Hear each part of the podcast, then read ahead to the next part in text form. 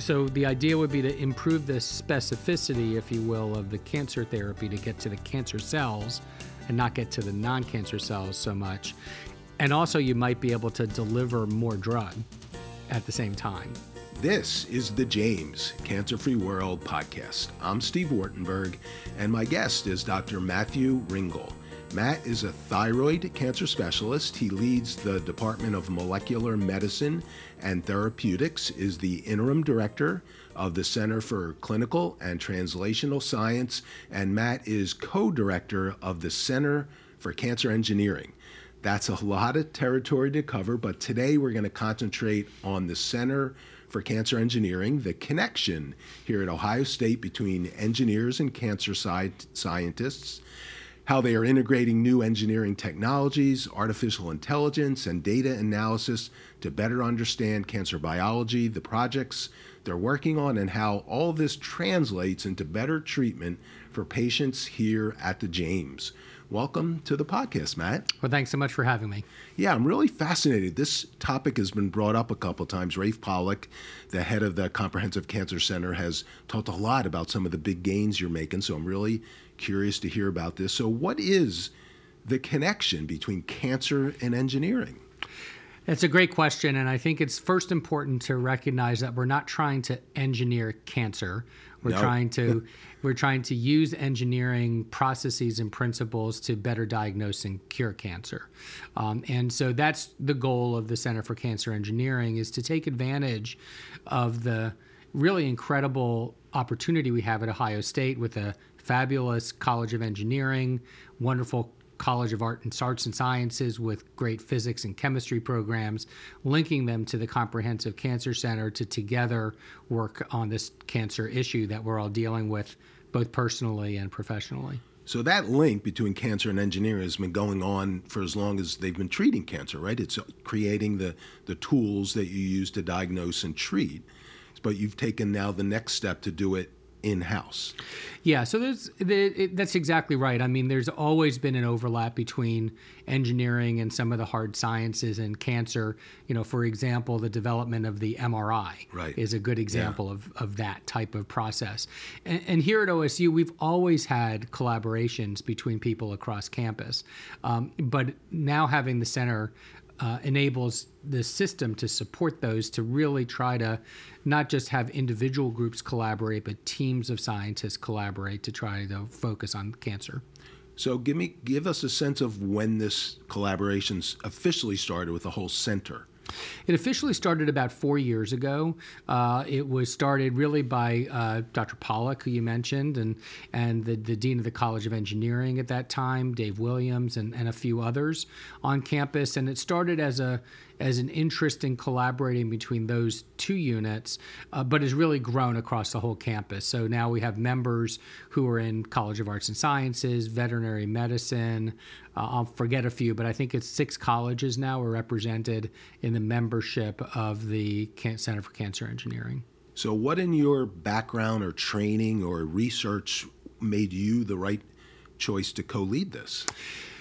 Yeah, so I had a history of interactions and, and publications with people in the College of Engineering already. Um, that began, I don't know, probably close to 10 years ago. Um, but I'm not an engineer by training at all.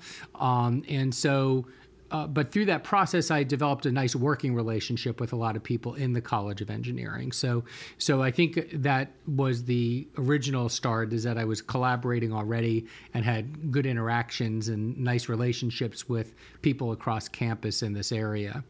Um, and then, you know, about a year or two in, we uh, recruited. Um, into a leadership role Dr. Jonathan Song, who is in the College of Engineering and Mechanical and Mechanical and Aerospace Engineering, uh, who is involved and funded in cancer as well as other areas, uh, to be the co-leader. Uh, so now instead of me just leading it, which is, we have a much better situation where it's co-led across campus. Wow. So the, his background in mechanical engineering sounds like it fits right in, but aerospace engineering sounds like an interesting twist. well, that's the name of the department. He's, I think, really on the mechanical a, engineering side. Yeah. And so mechanical engineers design machines. Correct. and there are many, many machines used in cancer. So you started four years ago. Yep. And let's start off. What are a couple of the projects that you and the team have been working on or that might even be in a pretty far advanced stage? Yeah, so we have, um, let's step back one second uh, just to give you a sense of the membership and size of the group, I you know, think. yeah, I looked on the website Yeah. and it's a lot of people, and some are familiar names from so, people who've been on the podcast that are across so many different departments at the James and in the engineering department. Which is a lot of fun. That's what makes it really, really You need interesting. a big So- meeting table. it is. Um, so we have uh, about 56 members right now. Um, and we, as I mentioned, span six or seven colleges. I'd say the majority are from College of Medicine, College of Engineering, and the College of Arts and Sciences, especially the the Natural Mathematical Sciences, the NMS group there in that college. Um, and um, uh, we have a steering committee comprised of all those members, an executive board as well that includes the deans and the cancer center director and, and others. So, really try to get input from a lot of folks. Um, and through that group, we've established a couple of different ways to build collaborations, which is, I think, what you're talking about from the funding aspect. One of them has been a very successful postdoctoral fellowship program that requires mentors from different colleges uh, to be to be part of that mentoring team which has worked out really well. Um, another large one for us has been our accelerator program, which um, funds four grants per year um, uh, that we, you know, select competitively. So not every grant that's submitted gets funded; they're carefully reviewed, and everything is centered around our three major areas. Um, you know, one is um, multimodality imaging. Uh, the second is uh, three dimensional tissue structures and scaffolds. And the third is uh, data analytics and um, machine, machine learning. And we have really nice programs in each of those areas and some really interesting projects that have developed, either are already ongoing or have expanded because of the work that we're doing. Wow, so that sounds interesting. Imaging, which is vital in detecting cancer and its progress. 3D tissue, boy, that, that's going to be interesting when we get into that. And then data analytics, which is big data. And is that where the math people from the College of Arts and Science may, may come in? Right, and as well as computer sciences and engineering as, as well. So yeah, we have people in all of those those programs. Wow. Yeah. All right. Well, I'm ready to dive in, but first, we're going to take a quick break, and when we come back, we're going to talk about some of your projects in in in imaging, 3D tissue, and data analytics, and even I think a little artificial intelligence. Right? Yep, exactly. There you go. Okay, we'll be right back. Great, thank you. In today's world, misinformation abounds. But at the Ohio State Health and Discovery website, we're addressing today's most relevant health, wellness, science, and research topics, all from the Ohio State experts you can trust. We're tapping into physicians, scientists, and thought leaders across our medical center and health sciences colleges to give you the deeper story behind the headlines and the truth about the topics affecting the health of individuals, society, and the world. Visit health.osu.edu today. We're back with Matt Ringel, and I'm excited to hear some of the projects you and your team are working on. Well, great. It's great to great opportunity to share what we're doing with with with folks. So um, the first one I wanted to share with you actually is relates a little bit to to some of the locations that our center is going to be in. We are all over campus, as you could imagine, because some of the equipment that people use isn't movable, and and there are big microscopes and things that that that folks are using, as well as you know computational needs. However, there's going to be a, a core group that are moving to the new Pelotonia Research Center on the second floor, uh, hopefully in the next few months. We're looking forward to that. And one of those groups that's going to have a, a major um, sort of center of their work is going to be the group working on the metastasis on a chip program. so let me let me Metastasis on a chip program, yeah. okay? Let me walk you what Yeah. walk you through what that means. So um, we um, have a group of people uh, headed up by um, Alex Skardal in biomedical engineering, also partly led as well by Priya Dedhia in the Department of Surgery in the College of Medicine, all cancer center uh, members um, who are developing or have developed systems where you can take a group of cancer cells and you can connect them to what are called organoids or cells or groups pieces of tissue if you will that are lung tissue or bone tissue or liver tissue and then create a situation where the cancer cells can spread to those lung tissues or the bone on a very small platform and that's called a metastasis on a chip metastasis meaning when a cancer cell spreads. spreads from a primary site into a distant location. And the importance of that system is it lets you measure how the cells go uh, specifically to different areas, can let you build in things like an immune cell system, for example, um, and increases the pace of potential discovery of pathways that regulate that process, um, as well as drugs that might impact it or affect it. Doing this in complex models can take a very long time. And unfortunately, some patients with cancer don't have that much time. So we want to increase the pace of discovery to be able to test for a particular patient what drug might be active at blocking metastatic progression of their cancer. Oh, so you can test out the drug in a laboratory setting. So, wait, I want to make sure I understand this. So, metastasis is spreading of cancer. You're studying how lung cancer, breast cancer, different kinds of cancer spread through the body in a in a laboratory setting to then understand what drugs will be most effective in treating that. Correct. Wow. That's one of the things that we're trying to do. Yes. It sounds very complex to to do that. How do you do that? I'm just talking about the like the mechanics of it. Yeah, so it can be complex. So sometimes we um, can take human cancer cell lines that we work with in the laboratory um, and place those into these chip systems to, to study how they work and to understand the pathways that regulate them. Um, but there's also opportunity uh, if a patient volunteer is interested that once their tumor comes out to even do this in a personalized way where we would take their tumor and then apply it to see what makes their cancer spread so that we can try to block that from occurring. Wow, that's a great example of personalized cancer care. Yeah. You take that person's tumor, figure out where it's how where and how it's going to spread and have the right drug to work on that. That's wow. the goal. Wow, yeah. where are you on this process and what and what will it lead to eventually in terms of patient care? Well, where we are is I think, and I think Dr. Skardal is really a, a, major expert in, in this aspect of it. So it's a nice collaboration again between a between cancer biologists and a, a biomedical engineering background uh, expert.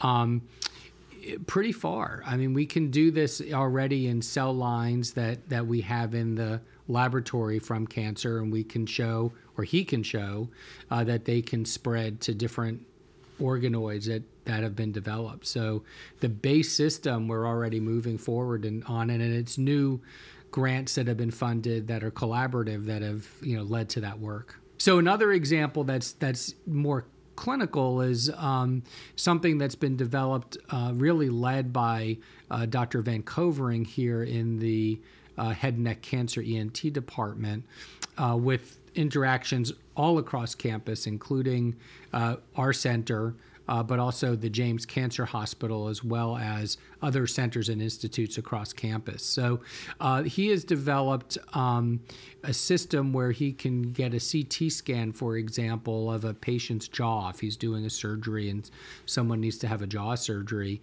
and they can bioprint a material that can go into the patient that's an exact replica of what their jaw looks like on CT scanning. So that then instead of just putting an implant that kind of fits, you know, based on pre uh, on pre-made sizes, he can individualize that for an individual patient, um, and so that is going on now. So if a doctor, a surgeon, someone has head and neck jaw cancer, they have to remove a section of bone they can replace it with something that's printed. Correct. What does that printed material that can go in the body and not be a problem? That sounds. It's a great question and one I'll probably refer you to talk to Dr. VanKoevering about. He can tell you much more about the details of what of exactly the materials. but it's something using. that the body is going to accept. correct. And wow, that's pretty amazing. Yeah. Okay. Um, what's another project you guys are working on? Well, I think those are a couple that that we have. I mean, I think that one that we had uh, that you had seemed very interested in, that I think people will be interested in with all of the artificial intelligence and and excitement about Chat G and anxiety about Chat it's a GPT. bit of a hot topic, hot button topic these days. but in in um, in medicine, as as many people know, we u- are utilizing both machine learning to lead to artificial intelligence to assist in a couple of different ways, not to replace, but to assist Right. uh, diagnosis, for example. So one example is um, uh, Dr. Arn- Anil Parwani here runs a a big program in digital pathology where all of the slides when you take a tumor out and the pathologist has to look at it under the microscope they're now digitizing all of those images and so there may be thousands of images and those images as as your eye looks at it is actually looking at you know different what a computer would say are pixels of, of areas of data. Um, and a, an experienced pathologist looks at it and can see exactly what it is for an individual patient. But sometimes uh, there are findings that are in between, if you will. Right. So, using this digital pathology with the computer science and engineering groups and mathematicians, they can create programs that can look at thousands of similar um, pathology digitized samples and then assist a pathologist to tell them exactly you know what are the patterns that they're seeing to be able to better predict outcomes for patients Wow. So it's taking the accumulated knowledge and experience of all these pathologists and feeding that into artificial intelligence to kind of supercharge the pathologist's knowledge. Right, exactly. So a pathologist will look and then theoretically could get this information on top of it and then integrate that to give a diagnosis to a patient and a physician, a treating physician. And I think I've heard they're doing that same concept with like with pathologists looking at um, mammograms. So Those would be radiologists. Radio- and, I'm- I'm and it's, sorry, and it's a yeah. very similar process, Yeah, yeah. right, where it's digitized images and then it's a similar process but applied to radiology. So in in this program using artificial intelligence, what types of scientists experts would come together to collaborate to create this finished project? It sounds like an interesting blend of talent. Yeah, I think that's a great question. So certainly you need the, the people who do the data, um, whether those are mathematicians or computer engineers or bioinformaticians or all three. Yeah, big data has become a huge part of cancer treatment. Absolutely, yeah. And then you would need the pathologist because you still need that very experienced eye to to lend that expert view to make sure of exactly what they're finding, um, and then the clinician because you want to have a physician who then can Right. take that clinical information and say, yeah, does this make sense? Because you have to have all of that together uh, to be able to really understand to make sure that this that mistakes aren't being made, and that and that you're helping. Wow, so that's why you have that team approach and you have them all here, which is pretty interesting. Okay, um, another thing that I saw, you're, you're doing stuff with nanotechnology. yeah. So again, not something that we do in our lab, but we have. When I I say we, you you lead, you and Dr. Song lead the team that puts this all together. yeah. So the na- we have a, a a number of experts here on on campus, and some that we've recruited in as well, who make structures uh, that are called nanostructures based on their size. So they're very very tiny, and in those structures you can put labels on the outside to be able to get them to move toward cancer cells that express a, a receptor or something that they're going to recognize like a protein, like a protein or an yeah. antibody kind okay. of thing. Um, so they can then carry all kinds of things within those structures to be able to get them into the cells to treat the cancer. So the idea would be you can use those, they call the cargo, and you can load cargo into those nanostructures and it can be directed specifically toward the cancer, much more so than, uh, say, just giving someone the, a drug for to their whole like body. Like an IV thing. Yeah, exactly. So these are we talking like a grain of sand? Like how big would a, a nano delivery device be? Uh, much smaller than that. Than a grain of sand. Yeah, yeah. And you'd have to be looking under the microscope to see them. And so we've got folks in again College of Engineering, in the in the College of Medicine, in the Cancer Center, all working on these uh, different aspects. College of Pharmacy as well of these nanostructures, and they load you know specific proteins, RNAs, all sorts of. Um, uh, there's a, someone here who works on something called DNA origami, so little pieces of DNA that that can be delivered. So they can get specifically to the cancer cell, get into a cancer cell, and then hopefully kill the cancer cell. So they're smaller than a cancer cell. Correct. And what would be in it that would kill the cancer cell?